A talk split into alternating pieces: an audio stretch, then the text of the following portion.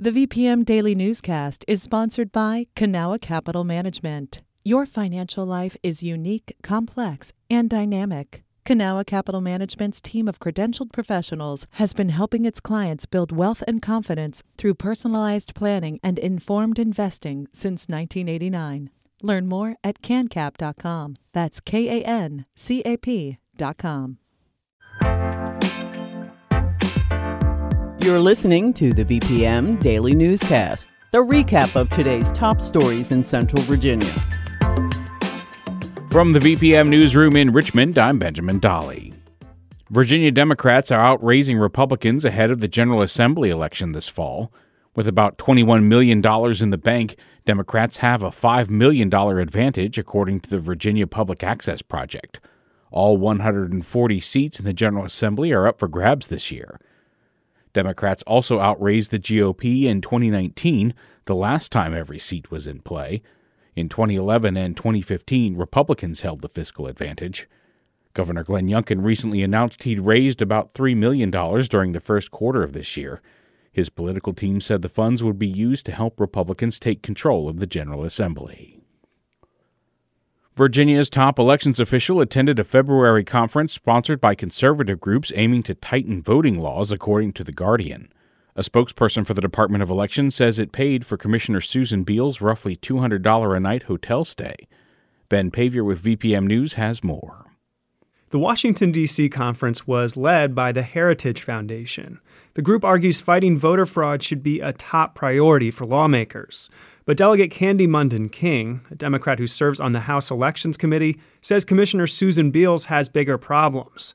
That includes a March incident where a department staffer mistakenly turned over the state voter file, complete with Social Security numbers, to the Fairfax County Republican Committee.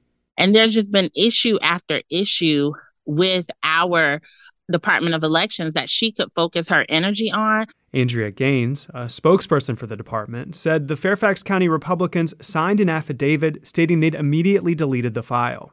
Gaines also defended Beals' attendance at the conference, saying the commissioner was already in D.C. for unrelated meetings. Ben Paviour, VPM News. Now through Sunday, more than 30 locally owned restaurants in the Richmond region are participating in Restaurant Week to raise money for the nonprofit Feed More.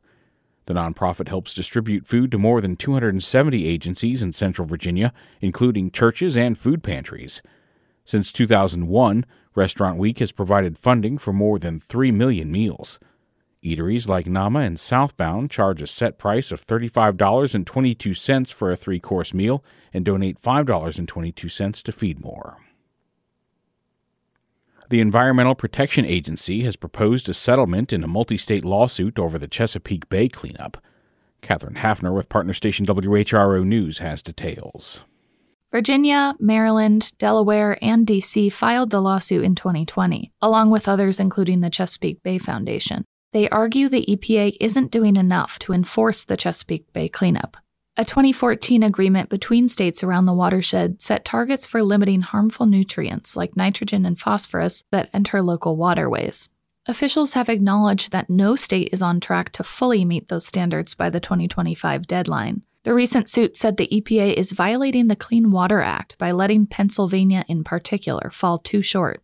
Under the new settlement, the agency would step up its oversight and funding of Pennsylvania's efforts. Federal officials would also agree to evaluate how each Bay state fared in meeting the 2025 goals by the end of the following year. Terms are subject to change after public comment on the proposal over the next month. U.S. Representative Jennifer McClellan recently made more than a dozen requests to the House Appropriations Committee for inclusion in the 2024 fiscal year budget. Among those is a proposal for $5 million to develop manufacturing in her district, according to the Progress Index. Other requests include funding to renovate the Amtrak station in Ettrick, as well as millions for water system upgrades in the area. McClellan won a February election for the seat previously held by Donald McEachin, who died of complications from cancer in late 2022. This has been the VPM Daily Newscast.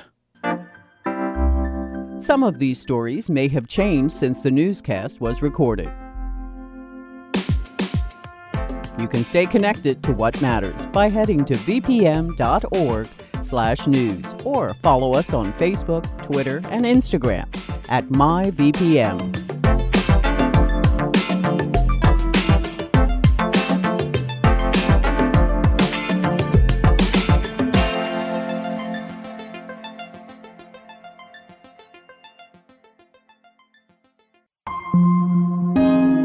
VPM.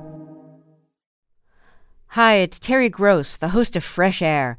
We bring you in depth, long form interviews with actors, directors, musicians, authors, journalists, and more. Listen to our Peabody Award winning Fresh Air podcast from WHYY and NPR.